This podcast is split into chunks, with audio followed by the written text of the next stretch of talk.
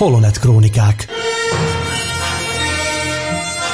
A Csillagok háborúja művészete Facebook csoport tényfeltáró, oknyomozó és kibeszélő műsora. Friss hírek, legendás régi emlékek, pletykák és érdekességek. Mind egy műsorban. Holonet Krónikák. Az erő hullám hosszán.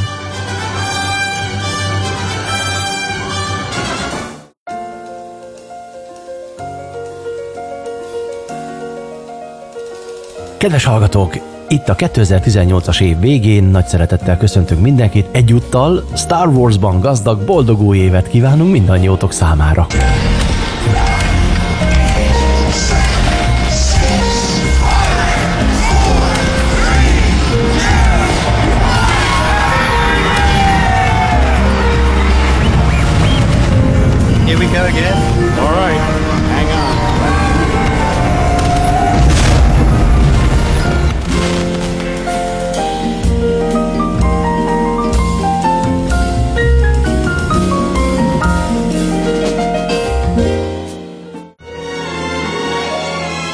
Hírek, pletykák, érdekességek a messzi-messzi galaxisból.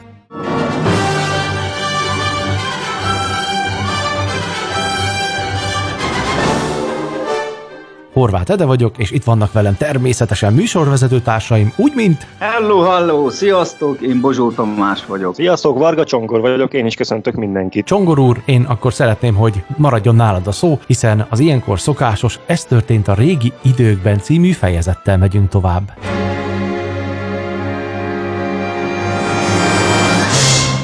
43 évvel ezelőtt 1975. december 29-én, hétfőn George Lucas összeült Ellen Dean Fosterrel azért, hogy megbeszéljék, hogy mi is szerepeljen majd a Csillagok háborúja című regényben. Tehát egyeztettek arról, mint ahogy ezt mindannyian tudjuk, ugye bár a regény címlapján George Lucas neve olvasható, valójában nem ő írta, hanem Foster, és hát ezen a napon 43 éve ültek össze, hogy egyeztessenek arról, hogy hogyan és miként is legyen ez a regény, mi minden legyen benne és mi minden nem. Képzeljétek el, hogy itt nem csak a regényt alakították, hanem egyúttal a filmet is, mert itt olyan ötletek alakultak ki, vagy olyan felvetések, hogy korábbi forgatókönyvvázatokban nagyon fontos szerepet kapó kiberkristályok teljesen maradjanak ki a történetből. Talán nem mindenki tudja, de a Csillagok háborújában egyébként ez a bizonyos kiberkristály, ez egy fontos tárgy lett volna. Tehát, mint tudjuk, a filmből ez tökéletesen kimaradt, ezt itt döntötték el. A következő változtatás a korábbi dolgokhoz képest az, hogy a fénykard ne legyen eleve Luke-nál, hanem Ben Kenobi-tól kapja meg Luke a, a kardot. Az összes korábbi forgatókönyvvázat szerint már ez ott volt Luke birtokában, de mostantól lesz az, hogy bentől kapja meg, azért is, mert ez egy jó alkalom a nézőknek is bemutatni a fénykardot, ne egy kocsmai jelentben lássák először, ahol minden olyan gyorsan történik, hanem itt alaposan meg lehet figyelni, hogy, hogy mi is ez a fénykard. És az is érdekes, hogy ezen a beszélgetésen, tehát még mindig 1975-ben járunk, ezen olyan dolgok is elhangzottak Lukasz szájából,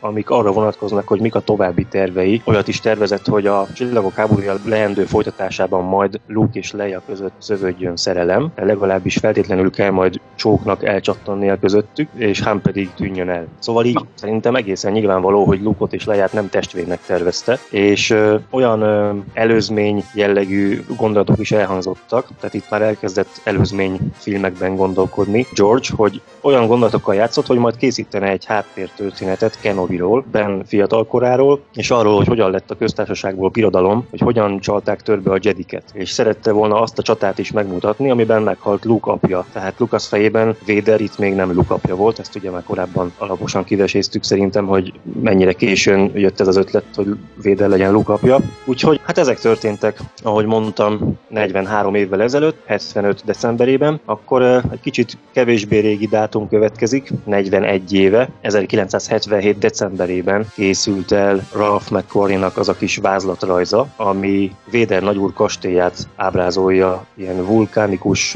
lávás környezetbe helyezve. Úgyhogy hát amit láttunk ugye a Zsivány 1-esben, az valójában már egy, egy 41 éves történet, vagy 41 éves ötlet. És végül a harmadik dátum, 36 évvel ezelőtt, 1982. december 17-én vasárnap George Lucas végleg elveti a Jedi bosszúja címet. Ekkorra már majdhogy nem a teljes forgatás lezajlott, ugye mindvégig Jedi bosszújaként apostrofálták ezt a filmet. Pontosabban nem is mindvégig, mert közben folyamatosan váltakozott a cím a, a bosszú meg a visszatérés között. Összesen, ha jól tudom, ötször változgatották ezt a címet, és akkor végül is 82. december 17-én lett véglegesen az, hogy a Jedi visszatér a hatodik epizód címe. Azt tudjuk, hogy ő találta ki végig, tehát az egész forgatókönyvet voltak segítői. Most két személy, most nem is jut eszembe, két személy neve, de a... tényleg érdekes, hogy... A, izére gondolsz, a Gloria Katz és a Willard Hike? Igen, igen, igen, igen, igen. Még én nem is gondoltam hogy tényleg, hogy Foster is esetleg alakította a történeten, illetve a közös megbeszélésük alapján alakítottak a történeten, de tényleg nagyon érdekes, hogy itt is mutatkozik, hogy azért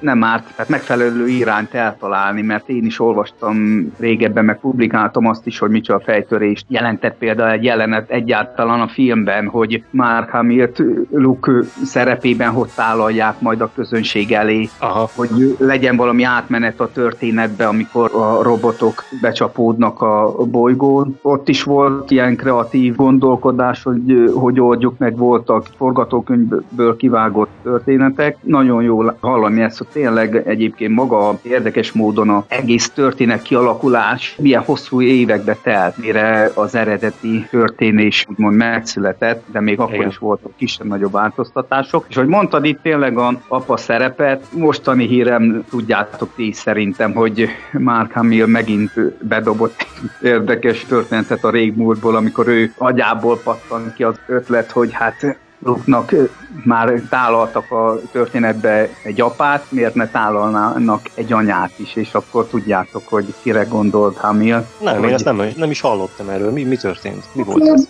Boba Fett lett volna a, az édesanyja, az ő komolyan az ő fejébe. Ezt, ezt, ezt, ezt el... Biztos, biztos nem gondolta komolyan. De ne, Twitterre mondta, hogy ezt ötletként feldobta Lukasznak. Nem tudom, egy-két hete olvastam én is meglepődve. Állítólag, ha jól emlékszem, a háttérre, illetve a motivációra Hamil azt mondta, hogy itt van tényleg ez az új izgalmas karakter, Boba Fett karaktere. Mm. Még ezzel izgalmasabbá lehetett volna tenni, hogy hát igen, egy páncél mögött nem biztos, hogy férfi fejvadász hímnemű egyed lehet. Hát igen, lehet, a feministák biztos is. nagyon tapsoltak volna örömükbe. De hát, hát férfi hangon szólalt meg. Vagy az nem probléma. Azt... Nő. Úgy van. De nem, ez, ez, még, ez még, még nem a forgatás, lehet, hogy még a történet. Ja, még előtte. Elő. Persze, persze, de na hát ezek olyan történetek, hogy vakarja az ember a fejét, és tényleg, hogy most tényleg igaz -e, de hát hülyeséget nem tudom, hogy miért mondanám. Ez most nagyon beugrott, amikor tényleg Péter és... Hát akkor, de azért most képzeljétek el, tehát hogyha tényleg Boba Fett lett volna Luke és, anyja, és Darth Vader pedig az apja, akkor most é... bizonyos helyzetben Darth Vader és Boba Fett itt van a fejemben, így, hogy mit csinálnak egymással. Hát azért ez elég morbid. Em, emlékezzetek rá például a felhővárosban, amikor a gyereket vártak volna. hogy kapjuk már ezt jó, a rossz Istenem. csontot. De hát jó, hát a más történet száll lett volna lehet, a fene tudja. Nagyon érdekelne viszont az, hogy ez milyen, mert úgy volna hiteles tényleg, akkor sok kérdés megválaszolna így, mert így az ember tényleg üledezik, meg nem tudja beágyazni egyáltalán a múrba ezt a felvetés, hogy ami egy kicsit több infót adott volna arról, hogy esetleg mikor mondhatta ezt. Én szerintem csak viccből mondta ezt, tehát olyat is kitalált, hogy legyen neki punk frizurája a hatodik epizódban, már hogy Luke-nak. Nem hiszem, hogy ezt tényleg komolyan gondolta. Igen, egy nagyon színes egyéniség, tehát nem kell annyira merre szívni, ezt szerintem lehet, hogy csak azt se tudjuk, hogy milyen, de, de, tehát ez a, ez a szöveg mikor és hol hangzott el, tehát lehet, hogy egy tévésóban, ahol hát ugratta a műsorvezető, tehát Egyébként figyeljetek, ha tényleg jó, nem erre a mostani kialakult történetre kell ezt a karakter felvetésbe dobni, de azért figyeljetek, most adtak volna neki egy, mi, egy női hangot, tényleg utalni lehet esetleg, hogy nő nemű az illető, sem eddig se tartott volna errefelé irányítani a, a történetet. Viszont nagyon furcsán jött volna ki szerintem. Nem tudom, lehet, hogy Hamilnak anya komplexusa is lett hirtelen, hogy na, le, le egész családfát hozzuk már elő. Ki tudja, lehet, a kilencedik részben majd most így az epizódban meg eszembe jutott most Rének a családfa története, hogy úristen, még miket találhatnak ki ezek után, hogy lehet, hogy mit tudom én, ami annak a őrült ötlete, lehet, hogy más formában, más karakternél majd föl fog itt bukkanni. Meglátjuk. Hát jó. Köszönjük Csongor ezeket az információkat, és neked is Tamás ezt az érdekes felvetést. Most azonban egy kis zenével hangolódjunk a következő témakörre, hallgassunk meg egy Star Wars tematikájú zenét, aztán pedig jövünk vissza. Maradjatok velünk!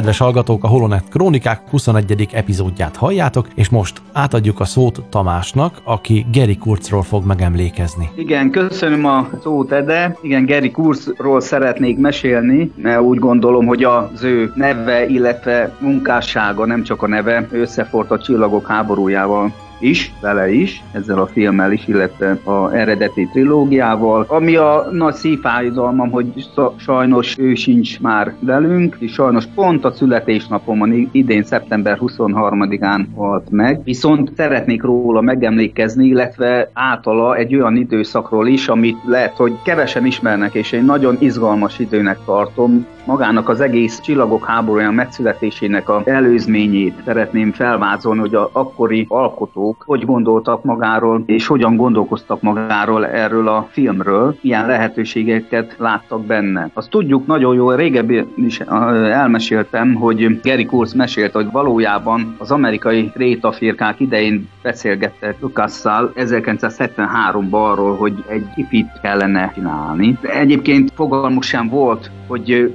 milyen tudományos fantasztikus film lenne, hogy merre induljanak el. Abban az időszakban azról is meséltem már, hogy haldoklott ez a műfaj, unalmasabbnál unalmasabb filmek jöttek ki, szinte sablonosak történetileg, illetve hát a új generációt nem hozta már lázba. Viszont 1968-ban készítettek egy érdekes filmet, ezt majd ti is véleményezzétek, a 2001 űr Odüsszeját, amihez Gary Kurz, mint forrásként nyilatkozott, de nem követendő példaként, és ez nagyon érdekes. Erről a filmről azt kell tudni, hogy állítólag 7 évbe telt a film költségeinek megtérülése. Én megnéztem, ha jól emlékszem, 105 millió dollárba került ez a film, és egy idő után 190 millió bevételt hozott. Azt is megnéztem, hogy körülbelül jó, hosszú film ez is, és ráadásul még 20 perccel hosszabb, mint a Csillagok háborúja, 140 perc körüli. Nem is ez az érdekes, hanem, hogy már említettem, hogy Lucas és Kurz nem akarták viszont mintaként használni filmet, mert szerintük túl komoly volt a film ahhoz. Viszont bíztak abban, hogy az 1968-as ez a film is indukál egy olyan hardcore skifi rajongói közösséget, ami úgymond megmarad, és akiknek fogyaszthatóvá lehet tenni bármilyen tudományos, fantasztikus filmet. És most jön a nagyon érdekes dolog, hogy Gary Kurcék elgondolásába, taktikájába ez a úgymond hardcore skifi rajongói közösség volt a célpont. Tehát, hogy őket érjék el a csillagok háborújával. Ha ez a film eljut hozzájuk, akkor már érdekes módon ők már úgy számoltak, hogy megtérülhet a költségvetés is, a film költségvetése is. Itt még érdekes módon 8 millióról beszélt Gary Coates, tehát amikor ezt a időszakot vázolta föl, akkor még már 4 millióról indult, még nagyon az elején, utána 8 millió, majd tudjuk föltornázni 10 millióig, 11-ig,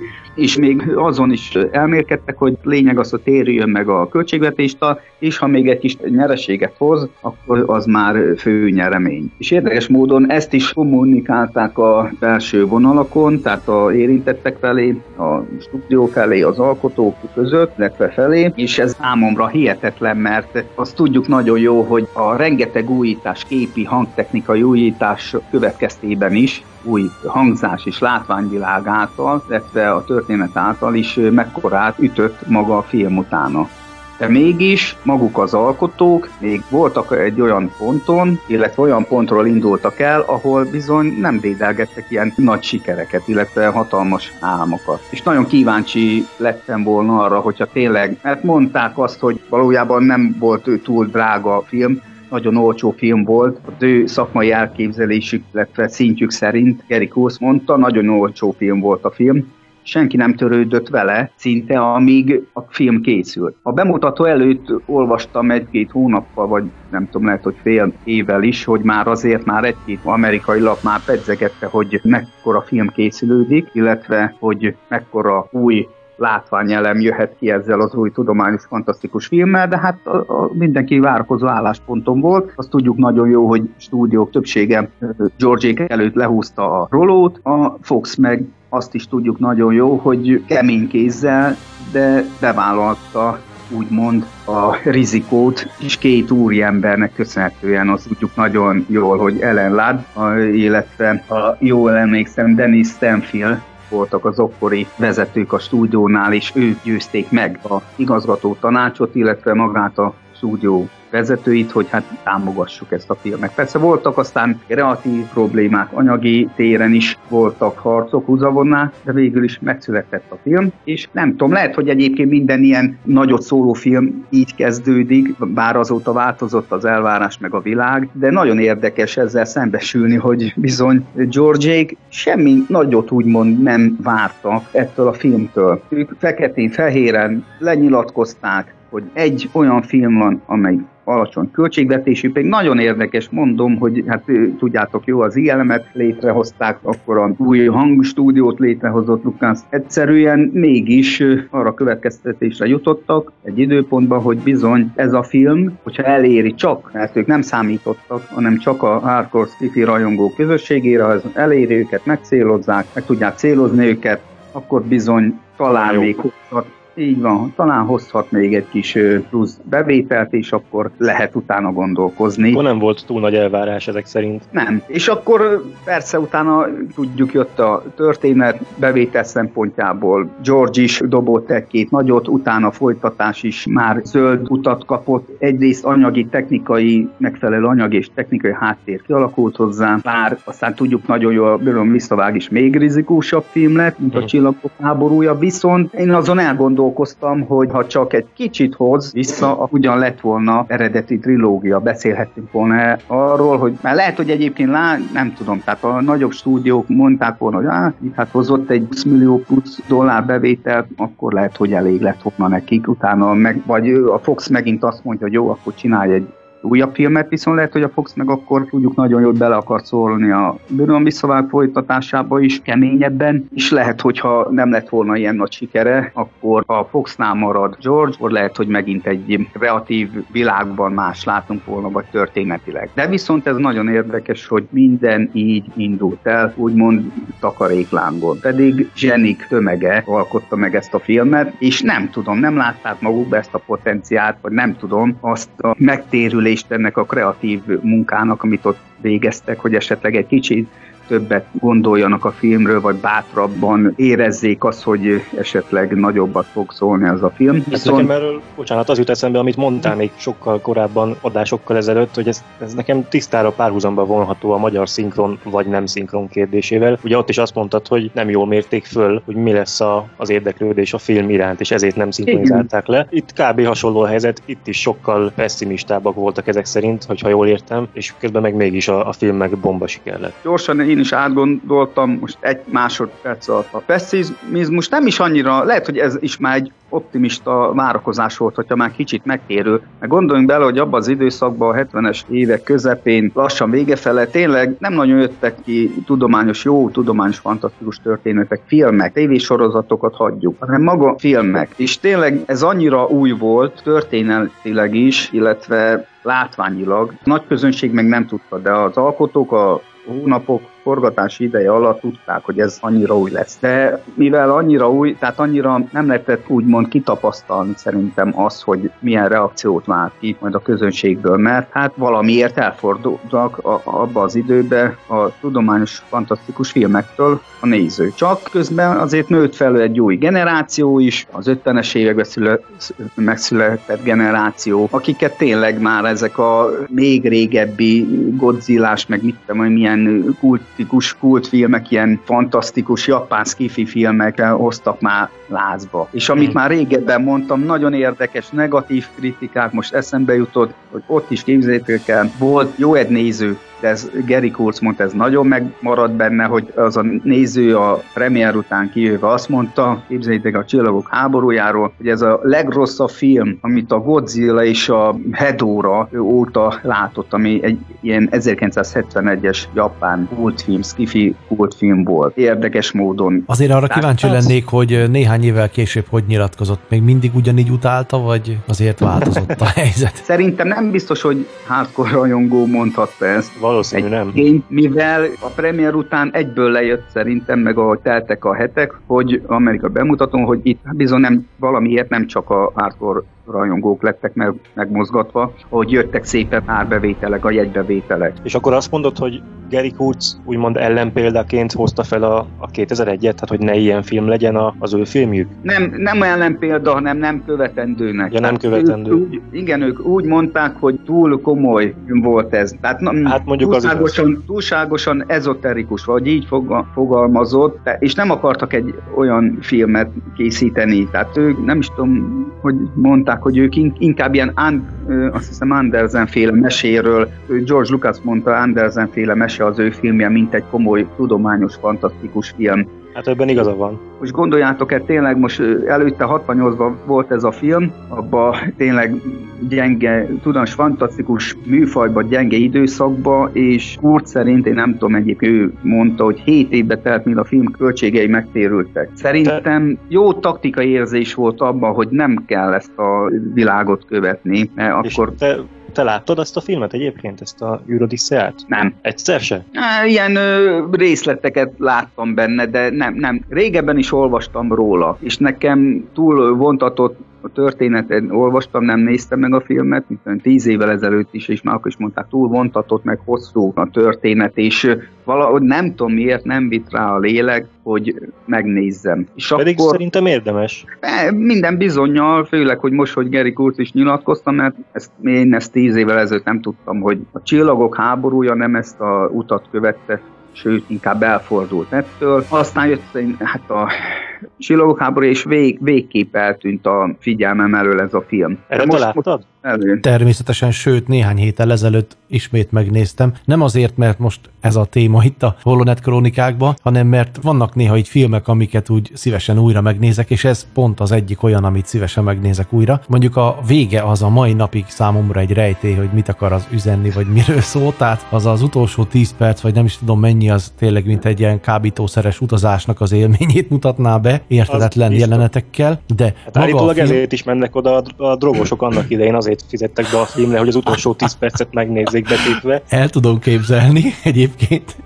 De hát a, a, az, e, az előtte levő, igen, igen, de az előtte levő több mint két óra, az, hát főleg 68-ban ez úgy hathatott, mint a Csillagok háborúja 77-ben bizonyos szempontból, hiszen olyan jelenetek vannak benne, olyan látványvilággal, amik szerintem a mai napig megállják a helyüket. Én is Tehát azt mondom. Teljesen rendben van. Egyáltalán, Mondjuk az, hogy... Egyáltalán nem idejét múlt. Így van, hogy az űrben lebegő űrhajót hosszú-hosszú másodpercekig láthatjuk, és ugye a Star Wars-szal ellentétben ott a fizika törvényei érvényes érvényesülnek, tehát nincs hang, tehát ha ott lebeg valami, akkor az lebeg és csönd van. És akkor nézzük, hogy ott az űrhajó, ami egyébként nagyon jól néz ki, teljesen rendben van, Igen. ahhoz képest, hogy 68-as filmről beszélünk, tehát ezt ne felejtsük el, ez mindig ott legyen ott a szemünkbe, hogy, hogy hát akkoriban milyen technológia volt a filmkészítésben, stb. Tehát ez egy óriási mérföldkő mindenféle szempontból. Tehát amikor csönd van, csönd van, amikor a skafanderben röpköd kint a fickó, akkor a légzését hallhatjuk, egy ilyen Igen. belső kamera képet láthatunk, mintha mi lennénk ott ebből a szempontból is nagyon érdekes, vagy amikor a számítógéppel, a HAL 9000-rel, ami ott fellázad az emberek ellen, de nem akarok spoilerezni, mert ezek szerint még Tomi nem látta. Belépünk az űrhajó olyan részeibe, akkor például, ami a filmkészítés szempontjából, film technológiai szempontból is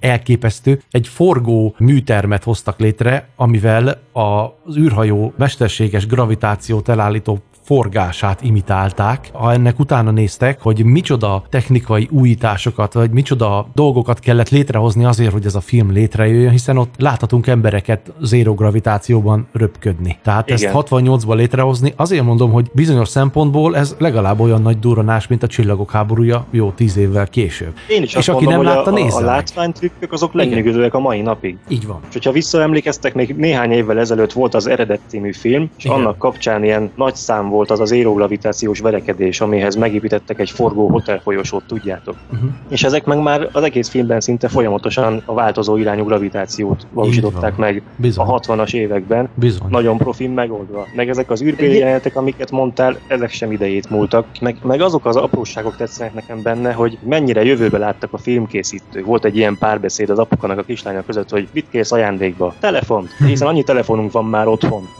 60-as években. Igen. Hihetetlen. Hogy az, az, az ilyen Skype-os beszélgetés, hogy látják egymást, tehát hogy, hogy igen, egy igen, videófon. Igen, hogy látják, igen, igen, igen. meg a táblagép, hogy az mhm. űrhajósok ugye ott evés közben a híradót nézik az asztalra helyezett táblagépeken. Uh-huh. Hát én még pár évvel ezelőtt nem is hallottam a tablet fogalmát, ezek meg 40 valány évvel korábban már ezt előre látták. Igen, így meg van. eleve az, hogy az egész filmben rengeteg kijelzőt látunk, de egyik sem képcsöves képernyő, mint uh-huh. síkképernyő. Még évtizedekkel később is az szifik tele voltak képcsöves tévékkel, itt meg a, a 68-as vagy 69-es film, nem 8-as. tudom. 68, itt meg, itt meg síkképernyős kijelzők voltak mindenhol, basszus a 60-as években, eszméletlen. A végét egyébként én is értem. Egyébként meg nálam vannak ilyen, nem tudom, megmagyarázhatatlan okokból, amik a figyelmemet elkerülik. Tudom, hogy létezik film, de valamiért nem. Érdekes módon én végignéztem az Alpha Holdbázist, az Orion űrhajót, még pár évvel ezelőtt ismételték, lehet ott tavaly, ott tavaly előtt ismételték megint a Orion űrhajó sorozatot, és végignéztem. De valahogy ez a film, tudtam a létezéséről, de mégis elkerült. Ami a, tényleg csak egy apró dolog, különbség, 2001 is, amit annak idején Dijkstra, John Dijkstra, jó, ejtem ki a nevét? Uh-huh. Igen, igen. Ő is mondta, ami a különbség, hogy a 2001-nél a kamera előtt mozgatták a modelleket, űrhajókat, aztán a csillagok háborújánál minden megváltozott, ott a kamerák kezdték el a rövid épített modell űrhajók körül. Ez is csak egy kis nüansz, illetve változás, és ez is mutatja, hogy a csillagok háborúja mekkorát dobott azokban az években, és mégis érdekes módon Geri Kurcék elég óvatosan nyilatkoztak, illetve publikáltak, kommunikálták. Lehet, hogy egymás között, nem tudom, hogy ennek hány százaléka volt nyilvános, úgymond az elvárást a filmmel kapcsolatban, hát mert minden készítőnek az a motivációja, hogy azért nézzék a filmet, és hozzon be vételt, mert hát ennek a lényege a filmkészítés. És már csak ennél egy kis különbségnél, ami aztán technológia sokkal nagyobb, mint ahogy én most itt elmondtam, hogy kamera, nem itt mozog, amott nem a kamera mozgott, mekkora változás hozott a filmművészetbe, filmkészítés technológiába, és mégis annyira bizonytalan volt az az időszak, én most így bele tudom magam gondolni George agyába, hogy tényleg basszus, egy teljesen új filmet akarunk csinálni, tényleg nem véletlen akartak szerintem ők elrugaszkodni azért, tehát ne lehessen utalás egyik film iránt se, amik akkor ment, de még így is érdekes módon úgy gondolták, hogy hát ha elérik a hardcore skifi rajongók, akik kialakultak azok az évekbe, aztán slussz, kész. Mhm. Azért azt ne felejtsük el, ha már itt tartunk, és összekössük az űröd a Star Wars-szal kicsit jobban, hogy bár Gary Kurt szerint nem ez a követendő irány, azért a későbbiekben az előzmény trilógiában mégis volt több tisztelgés is a, a 2001 felé, Így van. hiszen a bajós árnyakban ott volt a Vattó roncs telepén a 2001-nek az egyik járműve, ez a kis űrkomp, vagy űrkabin, illetve a klónok támadása elején rögtön a nyitó jelenetben ott repül az Orion 3 űrrepülő. Alig kivehető, de azért föl lehet ismerni. igen, és ezt, ezt reméltem, hogy eszedbe fog jutni majd, mert igen, ezt a témát, én is olvastam a témádat, ez nagyon meglepett egyébként. Hát ezek olyan kis apró jelenetek, hogy tényleg a hardcore rocknak szól, hogyha odafigyelnek, és pont eltalálják azt a pillanatot. Tehát nem csak elég eltalálni, elég, fel is kell ismerni, hogy úristen, hogy mit látsz a sarokba, vagy ott hirtelen, ja. a távolba. Ezt el is mesélted nekünk, és ezt én nagyon szépen köszönöm. De egyébként, egyébként más filmek is élnek ezzel a lehetőséggel, hiszen például J.J. Abrams 2009-es Star Trek filmjében pedig Artud Ditut láthatjuk egy űrcsata robbanás jelenetében ja, repülni igen, az igen. űrben. Sőt, sőt, az ezer éves sólyom is benne van valamelyik Star Trekben. Így van, így van ott repül egy jelenetnél. Ezt is feltérképeztük, de most már Igen. nem tudnám megmondani, hogy melyikbe, pedig utána néztünk a csoportban, ja, ja, ja. volt, megvan. Annyit dolgozunk, meg annyit kutatunk, hogy így ami jön, az ott megtalálható, aztán belevetjük magunkat, mint a mély vízbe, és úszunk lefele, aztán ezek tényleg ott háttérbe raktározódnak, de utalások mindig ugyanúgy lesznek. Hallottam én a utalásokat például Indiana Jones filmeknél is, oda-vissza, ha jól emlékszem rá. Az obi hát, bár ahol a második részben az el, is. mennek az autóval, vagy a Artuditus C-3PO Egyiptomban a katakombában. Hieroglifaként, Hát persze. Ezek szerintem nagyon aranyos kis húzások. De amúgy ti láttátok azt, a Artut és 3PO-t hieroglifaként? Hát, Megvan, amíg, hogy az hol szerepel? Igen, amikor indiék felfedezik, megtalálják végre nagy nehezen azt a, hát tulajdonképpen egy ilyen domb, igen, a Fridládát rejtő, mm, hát nem is tudom, minek nevezzem az ilyen hát egy ilyen üreges rész, tehát egy, egy domb, ami nem domb, hanem ott az ugye rej dolgokat, és ott a miközben hát sír, sír egy villámlásnál, igen, egy villámlás történik, ugye fönt nagy vihar készülődik, villámlik egyet, és ott a háttérben, de szerintem ez csak az veszi észre, aki, aki már hát konkrétan ezt keresi, és kikockázza a DVD-t vagy a számítógépen, ha nézi, akkor tűnik fel. Tehát hát a moziba ezt szerintem ezt észrevenni. Hát. senki se veszi észre. Ez kettő vagy három képkocka erejéig látható, de nem is a villámláskor hanem amikor leemelik a Fridládának a, a nem tudom már, vagy nem is leemelik, hanem be, beszúrnak oda ugye két ilyen rudat, hogy azzal emeljék fel. Ja, igen. Uh-huh. Salah és Indi, és akkor a képnek a bal szélén körülbelül tényleg két vagy három képkocka erejéig lehet látni, és aztán Szalak eltakarja a képet, tehát ezt, ezt ember nincs, aki észreveszi filmnézés közben, ez csak az veszi észre, aki kikockázza a képet. Igen. Ja, és valami eszembe jutott most anyagiak, illetve a korai évek, és képzeljétek, ez Gary Kurtz is megint ő mesélt el imádom ezeket a régi, úgymond igazán kulisszatitkos, vagy kulissza mögötti infókat, mert hihetetlen izgalmasá teszik, én szerintem ezáltal még jobban magát a történetet, ezt a sztorit, hogy képzeljétek el, ők a eredeti költségvetés még a elején úgy gondolták és úgy kommunikálták a Fox stúdió felé, hogy 7 millió dollár körül lesz a film eredeti költségvetése. És képzeljétek el, hogy a, viszont a Fox vizuális effektus osztályát ráküldték úgymond a filmre, és ők elvégezték a forgatókönyv elemzését. És ez a úriemberek, akik ez a Fox saját stúdiónak vizuális effektjeinek osztályában dolgozó úriemberek úgy gondolták, hogy csak maga a vizuális hatások, a vizuális effekt munkát fognak 7 millióba kerülni, 7 millió dollárba. Annyira, azért mondom, annyira bizonytalan volt az az időszak, hogy, hogy egyszerűen még a költségvetésnél is, tervezett költségvetésnél is ilyen érdekes, nem ellentétek, hanem elmozdulások történtek, hogy nem a filmkészítő stáb, a film bizonyos effektének a stábja mondta ezt ki, hogy hát gyerekek, maga a forgatókönyv elemzés alapján úgy gondoljuk, hogy a csak a vizuális hatások fognak 2 millió dollárba kerülni, nem, hanem magának a stúdiónak a munkatársai, arról az osztályról jövő, és van ilyen érdekes, tényleg látjátok milyen érdekes, hogy vannak ilyen osztályok, akik elvégzik forgatókönyv elemzést. Természetes, ez itt észszerű, és ez mindig is volt. Elemezték, és úgy gondolták, hogy gyerekek, hát ez nem jó ez az adat, mert maga a film nem kerülhet 7 millió dollárba, ha csak a vizuális effektek szerintük fognak annyiba kerülni. Szerintem aztán nem kerültek annyiba, de azért biztos, hogy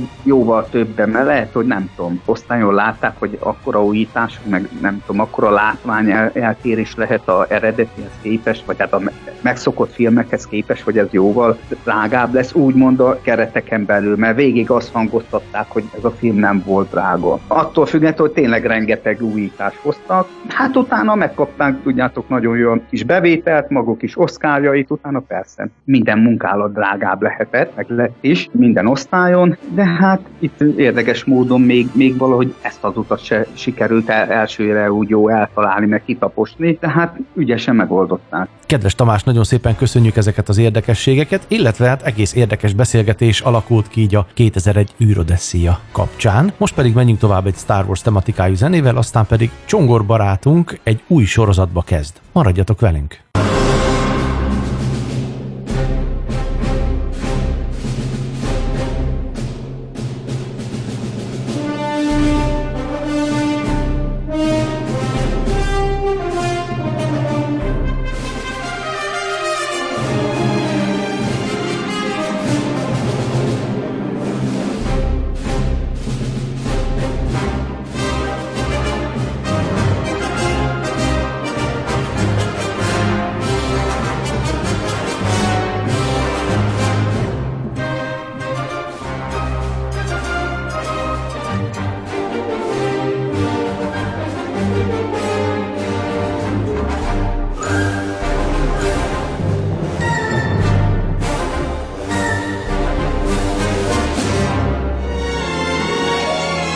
Plegykák, érdekességek a messzi-messzi galaxisból.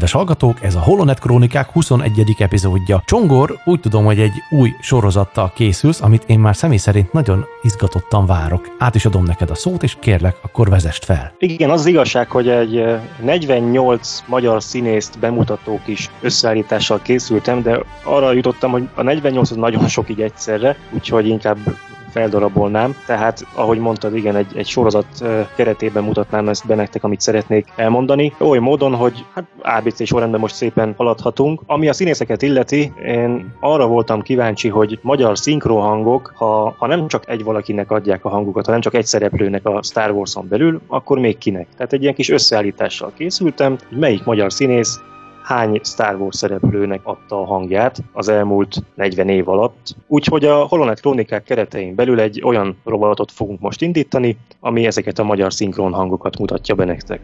Az első nevünk Albert Gábor, aki egyrészt a Zsivány egyesben volt Antilles kapitány magyar hangja, másrészt pedig a Birodalom visszavágban az egyik ütköző csillagrombolónak a tisztje. Ő felsége. Az átküldött adatok. Mit kaptunk tőlük? Ki kitérő pályára!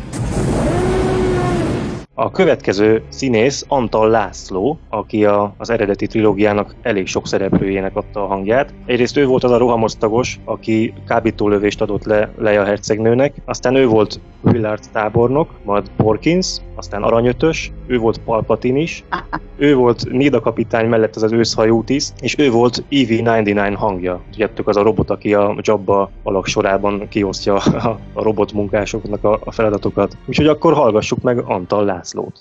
Nem lesz semmi baja. Jelent Védőr nagyúrnak, hogy fogjunk van. Csak hogy meg vagy, már a legrosszabbra gondoltunk. Fedezlek, Vörös Hármas! Stabilizáld a hátsó pajzsot! Vadászgépek közelednek! Új ellenségünk van. Luke Skywalker. Igen, uram. Izgága kis droid vagy, de majd tiszteletet tanulsz. A következő delikvensünk Áron László, aki a lázadók pilótáinak adta a hangját, méghozzá konkrétan Vörös Egyesnek, mind az új reményben, mind pedig a Jedi visszatérben. Csak ugye az új reményben Vörös Egyes az a Garland Rice volt, míg a Jedi visszatérben pedig Wedge Antilles, hiszen ő vette át a, ezt a hívójelet, de mindketten Áron László hangján szólalnak meg. Luke, Vörös kettes és hármas. Várjatok itt, amíg jelzést nem adok. Alakzatban. És vigyázzat, nehogy valaki ne akadjon. A negyedik ilyen több funkciós magyar hangunk Barabás Kis Zoltán. Ő volt a hetedik epizódban Snap Wexley hangja, a nyolcadikban pedig az orvosi hajónak a kapitánya. Következzék Barabás Kis Zoltán. Úgy tűnik létrehoztak egy hiperőrfegyvert bent a bolygó belsejében. Maradék legénységet is evakuáljuk, maguk felé tartanak! Megtisztelő volt, admirális! Igen, és most hirtelen, bocs Csongor, hogy belekontálkodom. Na. Az eredeti trilógiánál is több szinkron hang, illetve munka ment végbe, hát tudjuk nagy a videó, utána 5.1-es hang, újra szinkronizálása miatt. Ha jól emlékszem, volt, hogy egy filmben persze nem hangsúlyos karaktereknél, de ugyanaz a színész adhatta esetleg egy lázadó, felkelő katona hangját, illetve aztán ugyanaz a színész adhatta egy sötét orrő birodalmi katona, vagy beosztott valamilyen tisztséget viselő karakternek a hangját, és ez tényleg nagyon érdekes, és ami a, most eszembe jutott, hogy erről Kosztola Tibor mesélt egyszer, hogy érdekes módon a szinkron megrendelők sokszor kérik úgymond a megszokott hangokat, illetve akiknek nagyon forog a nevük. Nem is szeretett kísérletezni szívesen új hangokkal, mert egyszerűen a megrendelők ragaszkodtak a megszokottakhoz. Tehát azok a stúdiók, akik megrendelték, mit tudom én, a eredeti trilógia új változatának, a, a újra szinkronizálását, vagy a 5.1-es, amikor bejött, a, a, akkor is új szinkronizálás kellett elvégezni a hangzás miatt, hogy a, akkor stúdiók bizony ezeket úgymond szerették, amiről Kosztola Tibor is beszélt, és hát nem véletlen van az, hogy egy, meg lehet, hogy nem is annyira lenne célszerű minden egyes ilyen 5 másodperces karakter jelenethez egy-egy szinkron színész vagy hangot beiktatni, hát szépen akkor szép így elosztották ügyesen, de érdekes módon nekem egyszer se tűnt fel azonosság. Nem, hát, nagyon annyira szétszórták a hangjukat a filmen belül, hogy fel se tűnik az embernek, hogy ezt a hangot már hallotta. De, majd de érdekes, egy... hogy van. De, de majd mondok egy kivételt, amikor viszont igen, tehát majd, majd eljutunk oda is, még Akkor ma, már. amikor lesz egy olyan szereplő, aki egymás után kétszer szólal meg két különböző szerepben, ami eléggé feltűnő, de most még nem tartunk ott. Most még az ötös versenyzőnél tartunk, aki Barát Attila. Ő Bolandin hadnagy és Arany egyes hangján szólal meg. Hogy elhozzuk a békét és a jólétet. Hogy olyan kormány jusson hatalomra, ami eltörli az agresszorokat. Vörös egyes, itt arany egyes, megkezdjük a pajskapu elleni támadást. A hatodik ilyen többfunkciós magyar szinkronhang Bedatin Gábor. Egyrészt ő volt Tak magyar hangja. Tudjátok ki ez a Tak? Micsoda? Tak. Tak. Nekem se ugrik be. Tak volt a szólóban Anthony Danielsnek a szerepe. Ő volt az, aki a Vajda Attila által játszott Vukinak kiabált oda a Kesselen. Ez csak egy oda kiabálás. Hm. Csupán az érdekesség kedvéért ezt is megmutatom, hogy még ugyanez a hang egyébként Motti admirálisként is hallható a negyedik epizódban. Úgyhogy akkor hallgassuk meg Beratin Gábort. A boszorkányságai nem ijesztenek meg bennünket, Véder nagyúr. A szánalmas babonái, amikben úgy hisz, nem segítettek, hogy elővarázsolja az ellopott tervrajzokat. A hetedik hangunk az Alaegerszegi Színház igazgató Besenci Árpád. Ő volt Vattó, Dexter és Peavy. Hallgassuk meg őt is. Nem, nem jó, ha mondom! Jedinek képzeled magad, vagy micsoda, hogy itt integetsz nekem? Na hát, drága öreg cimborám! A főcirkáló még mindig lőtávon kívül van. De az orvosi hajójuk nem megy tovább. A pajzsai sem működnek. A nyolcadik a listában Cető Roland, aki még 2002-ben gyermekként volt a 10 éves Boba Fettnek a magyar hangja, de ugye időközben ő felnőtt, úgyhogy most a hetedik meg a nyolcadik epizódban már felnőttként hallhatjuk a hangját, úgyhogy hallgassuk is meg Cető Rolandot, Boba Fett, Jolózif és az egyik U-55-ös pilóta hangjaként. Apa! Követ minket egy hajó! Egy jó nagy lyuk tátong az oszcillátoron! Admirális, tűz alá vettek! Visszaforduljunk!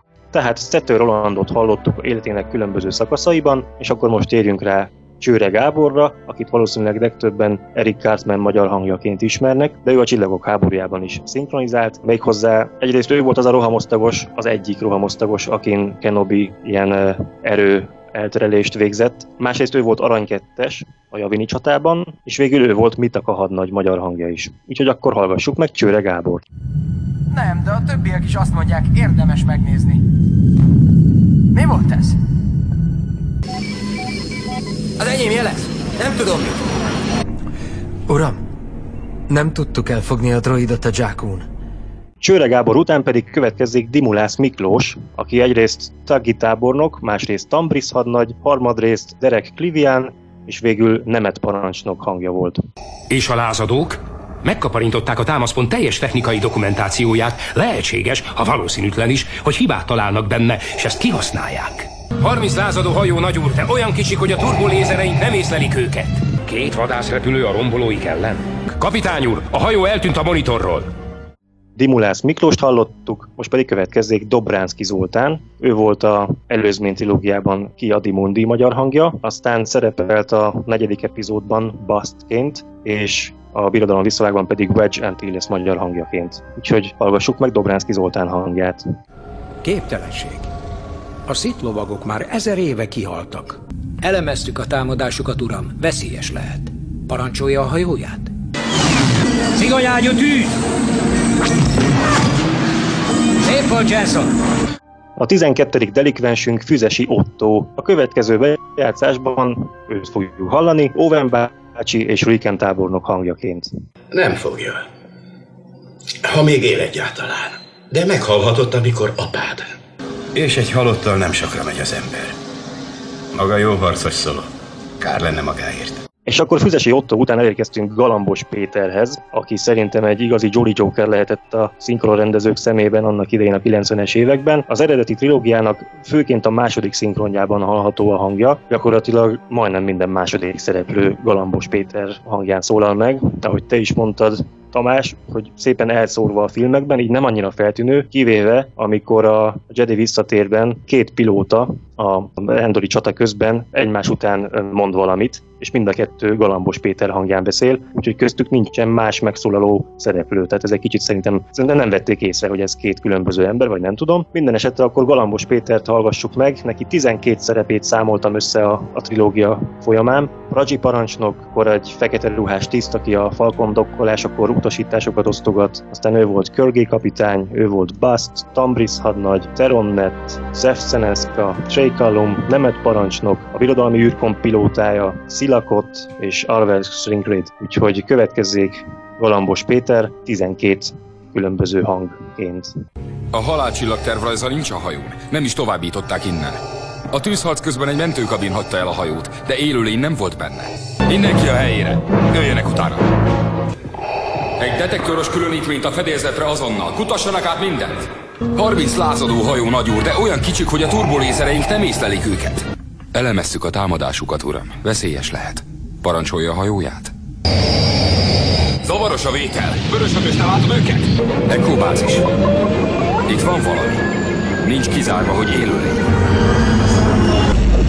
Echo 3 T8. Birodalmi létegezőket látok. Kapitány úr, a hajó eltűnt a monitorról. Irányítóközpont, itt az ST321-es, azonosítókód kék. Közeledünk, biztonsági pajzsot kikapcsolni. Értettem? Hárman jönnek felénk 20 fokra. Ezután hallgassuk meg Galbenis Thomas hangját, ő volt C-3PO, ezen kívül pedig három teljesen különböző pilóta hangja ugyanabban a csatában, a Javini csatában. Ő volt Wedge Antilles, Dex Tyree és Bix Darklighter, tehát vörös kettes, arany kettes és vörös hármas, mindig Galbenis Thomas hangján beszélt a filmben, úgyhogy akkor most ezt is hallgassuk meg. Scarif? Elmennek a Scarifre? Szerinted miért nem tudok soha semmiről hátul? Oda nézzetek mekkora! Az ágyuk leálltak! Teljes sebesség mellett fel tudod kapni a gépet? Most pedig jöjjön Gruber Hugo, gondolom tudjátok, hogy ő kinek volt a magyar hangja. A teljes előzmény trilógiában ő volt Palpatine, de még ezen kívül a, a Jedi visszatér első szinkronjában is ő volt Palpatine, ugyanakkor viszont a második szinkronban pedig Akbar admirális volt, sőt, ugyanez a Gruber Hugo a Harc az Endor bolygón című filmben a főszereplő Noah magyar hangja is volt. Tehát következzék Gruber Hugo három teljesen különböző szerepe. Jó munkát végzett Lord Vader. Gondolom a munkája végeztével szeretne újra a fiatal Skywalker nyomába eredni. A halálcsillag az Endor erdőbolygóhoz közeli pályán mozog. Jól lehet ennek az új halálcsillagnak a fegyverrendszerét még nem helyezték működésbe. A halálcsillag erős védőmechanizmussal van ellátva. A barátom Szalak és én fiatalok voltunk, alig vártuk, hogy meghódítsuk a galaxist. Ha? Rögtön hajótörést szenvedtünk, azóta itt vagyok. És akkor el is érkeztünk a mai összeállítás végéhez. Ahogy mondtam, összesen 48 színészről van szó, de most csak 16-ot mutatok meg. A 16. Harmat Imre, aki egy igazi hithű birodalmi, hiszen ő volt vérsztábornok, Nida kapitány és Gyergye Rodmov magyar hangja. Hallgassuk meg Harmat Imrét is. A flotta kitört a fénysebességből, nagy úr. Megállapítottuk, hogy a hátrendszer hatodik bolygójának övezetét egy energiamező védi. Kérek egy űrkabint. Vállalom a felelősséget az akcióért, és jelentek a nagyúrnak. Véder nagyúr, ez váratlan és örömteli megtiszteltetés. Kedves hallgatók, egy újabb Holonet Krónikák adáson vagyunk túl. Nagyon szépen köszönjük a figyelmet, búcsúzunk tőletek, Horváth Edét hallottátok, és két műsorvezető társamat. Varga Csongor barátom. És Bozsó Tamás barátunkat. Hamarosan ismét találkozunk, köszönjük a figyelmet, sziasztok! Sziasztok! Hello, hello! Holonet Krónikák A Csillagok háborúja művészete Facebook csoport tényfeltáró, oknyomozó és kibeszélő műsora. Friss hírek, legendás régi emlékek, pletykák és érdekességek. Mind egy műsorban. Holonet Krónikák. Az erő hullámhosszán.